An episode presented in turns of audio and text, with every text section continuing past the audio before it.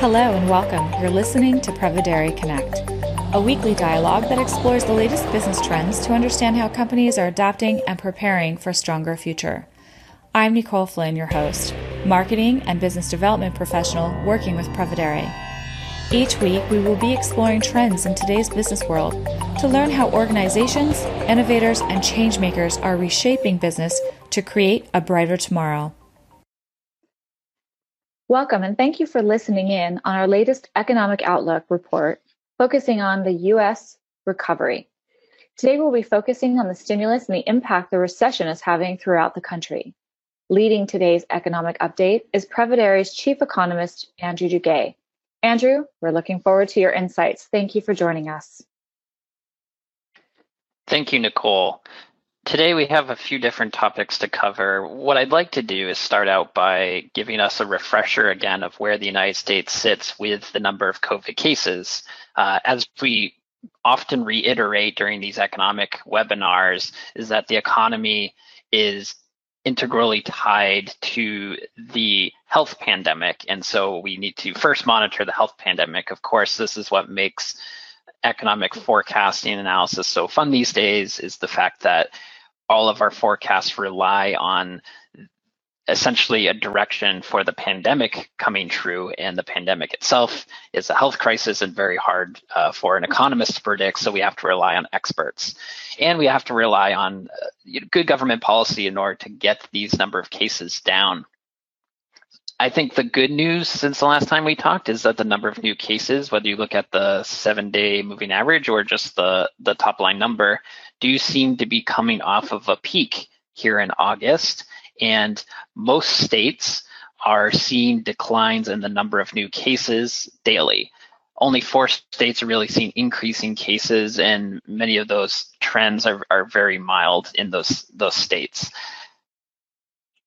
However, when we look at the larger context, we're still at levels well above the, the previous peak in April and May. And so if we're thinking about reopening, we still, I think, have a long ways to go before we can relax any measures that are currently in place.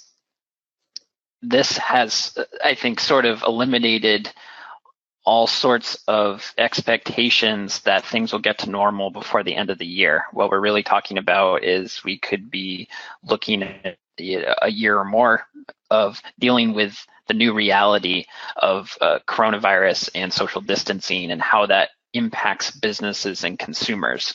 So that mentality shift actually needs to take place amongst businesses where maybe we were first putting together strategic plans to say, how do we survive this temporary phenomena?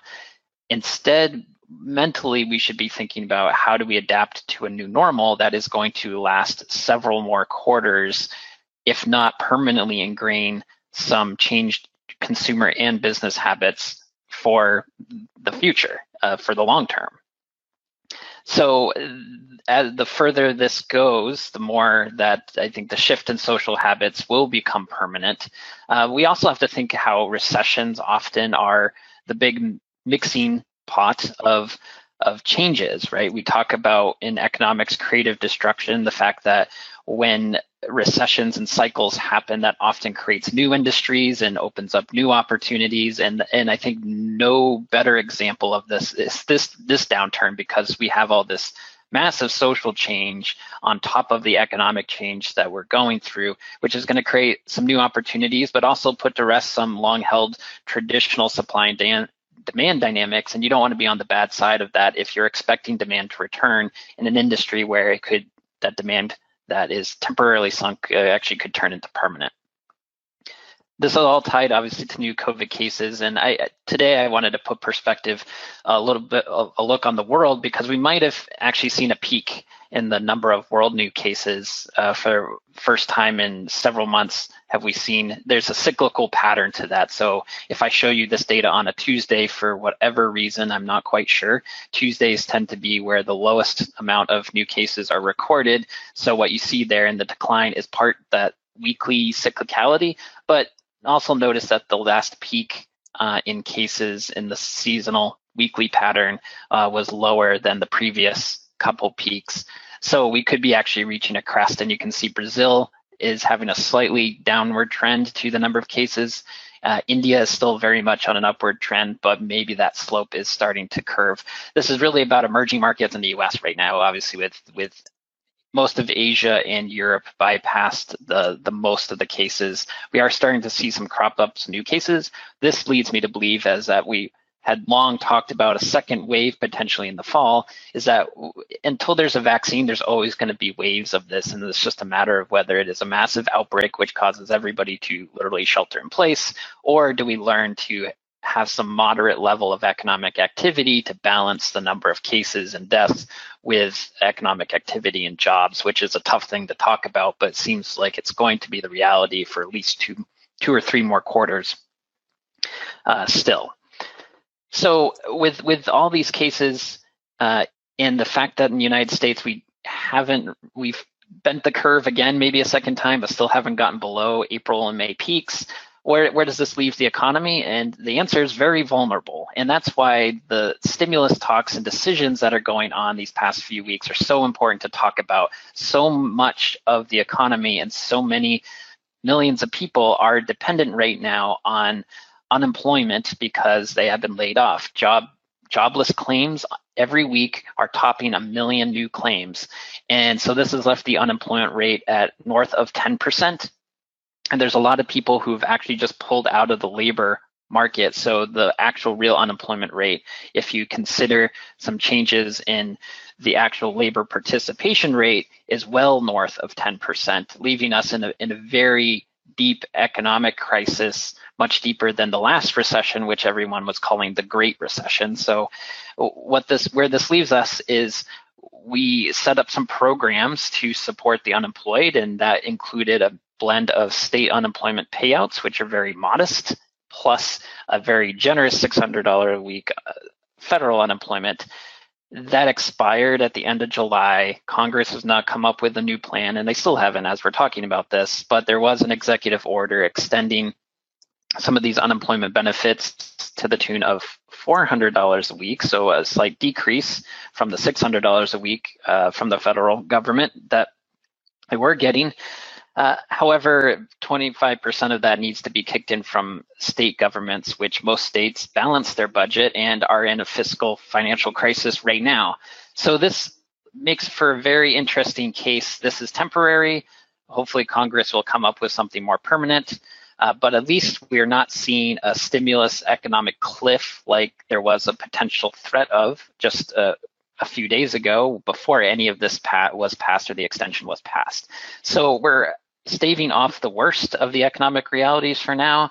However, as we adjust our stimulus and move forward into the second half of the year, I think the, we long talked about this is going to be the summer of of reality setting in. This is where industries that might have been holding on for a couple months realize that the economy is not going to bounce back. This is not going to be a V-shaped recovery.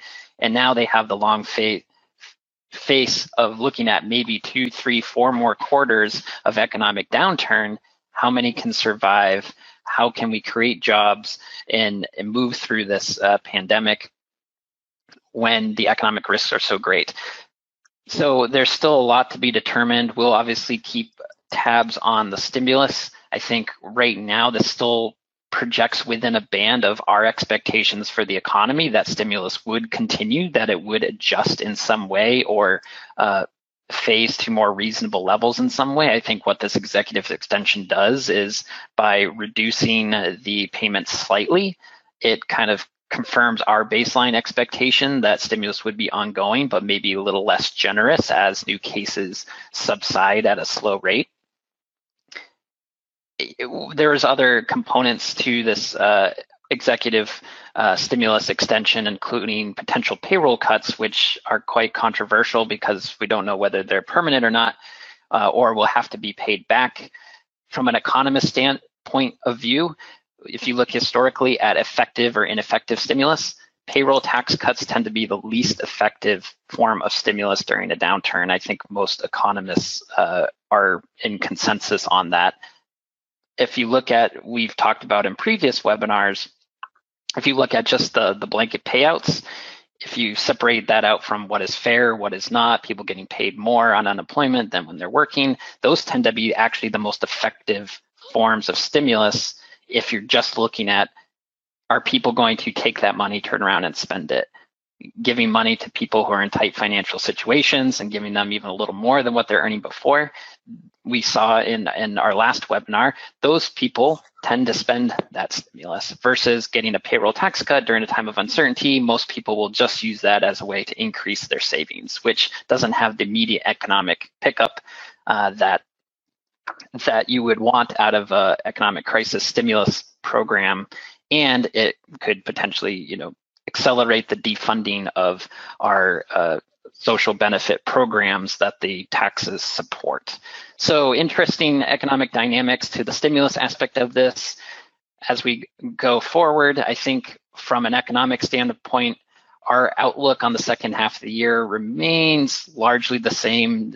Given the fact that the stimulus is ongoing, we would expect that these extensions continue for uh, some level for that, you know, $400 a week stimulus payment. And you could expect that we're not going to drastically change our outlook on the second half of the year. We're expecting mild recovery, right? We have never been a proponent of the V shape.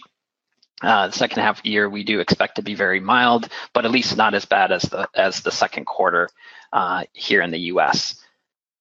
So we want to we have been working on a couple exercises and trying to study micro recessions and micro recoveries and we started talking about different industries and how what this recession has really caused is winners and losers.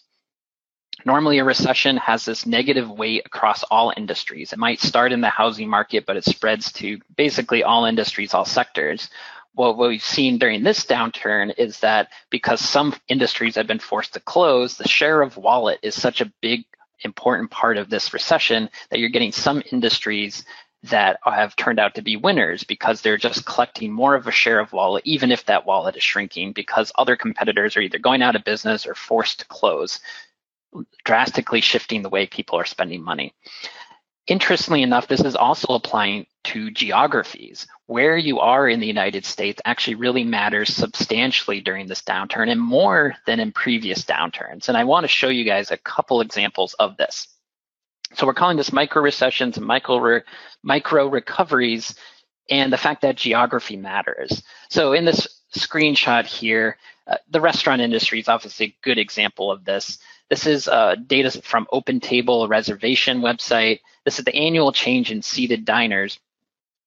And if you look at before COVID happened, there was relatively little small gaps between every single state and, in performance of people eating at restaurants. And then as the downturn happened, what you saw is that actually everywhere went uniform in the fact that people weren't eating out. Uh, there was maybe it was executed at a state level, but states were pretty consistent in how they laid out that we shouldn't be dining out and you see in April virtually no performance. The interesting thing is you don't come in, go out of recessions the way you come in. And, and we've been saying that theme a long time. But if you look at the recoveries in the restaurant industry, the ranges are very wide. And this obviously matters by the number of cases, matters on state level policy and how aggressive they are in trying to combat those cases and the level of comfortability people use in going out to eat. And it also can matter on whether a state is heavily dependent on tourism or other industries that have also taken a hit during the downturn. So where you do business, if your business has certain geographic aspects to it across the US, focused in different states, different industries, you're going to have to start to think about geographic specific economic indicators even more during this downturn. Now, an interesting fact is that in every downturn, geography tends to exacerbate differences in economic performance. In other words, when the economy is running smoothly, the difference between any one state and any other state is often very small. But during downturns, economic differences tend to stratify. And you can have some states that are very that perform okay and can even be shelters during a downturn. Then you have other states that perform very negatively. They might have an overexposure to an industry such as Nevada with the housing market in the 2008 downturn. Uh, the, the, the breadth widens uh, from state to state during a downturn.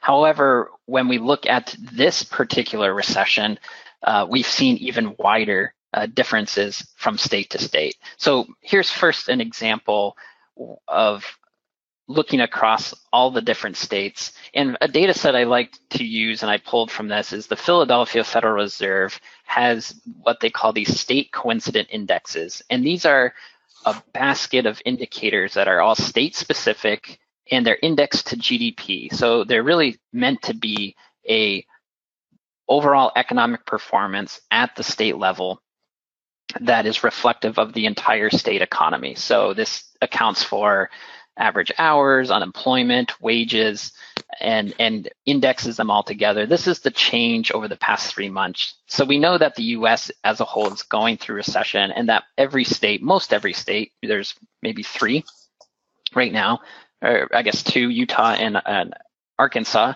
uh, that are not actually experiencing recession at this point. Everyone's going through recession. What is different this time is the, the broad differences in how severe that recession is. So reasons for this, um, okay, so those states that have been more relatively lax in their restrictions, which has benefited their economies, but has resulted in an increase in new COVID cases, such as those states, mainly in the Southeast and the Mid Southwest. But you also think about the different industries that matter in states that rely heavily on tourism, particularly by air travel, and, and, Hawaii being a great example of this, are seeing strong negative ramifications from this this virus. And then also think about the, the crash that happened in the oil and gas markets. That's going to impact other states that rely more heavily on the energy sector. Think of North Dakota and the shale drilling that goes on there and the negative impacts that you see. How does this stack up versus other economic cycles? Well, let's take a historic look. And this blue line across this chart is what all those state indexes are summed up together to make a total US index. And what we did is we mapped this out against whatever the maximum or the best performing state at any given point in time was uh, and the minimum was the worst performing state is at any given time. Now that gap is what you see at the bottom of this chart in the purple. And so what you can see is that the gaps tend to widen during downturns. This was the case back in the recessions in the 1980s, the twin recessions, the 1990 recession, as well as the Great Recession of 2008 to 2009, you did see the divergence between states, the best performing and the worst performing states did widen. And during periods of positive economic performance, states tended to perform much more similarly. But you look at the most recent crisis, and that tops them all. The gaps between the best performing states and the worst performing states is much wider this time and much wider than we've seen at any recession at any point in the history dating back to the 1980s. So we have a good 40 year sample here. So what this means for businesses is that you're going to need to focus in and hone in on your forecasting abilities by geographic level as well as by industry segment and category segment to be able to know where there are growth opportunities or where there's downside risk. This is going to be increasingly important as we move through this recession because as we saw, recessions might happen very quickly on the downturn, but during recovery, it tends to be long and it tends to be volatile. And we're likely to see a lot of volatility state by state as we move through. Some things to consider about what states are likely to outperform others, we mentioned before. Think about how their reaction to the COVID cases are and their number of COVID cases. If they have a, if they're trending down lower, that's going to be more beneficial to opening their their their policies back up to allowing more business to resume. Are they in an industry or heavily focused in industries that can recover from this? I think uh, for those that those states such as Hawaii that rely heavily on air travel, it might be challenging for quite a while before people get comfortable going back and flying and resuming that type of tourism transactions like they have in the past.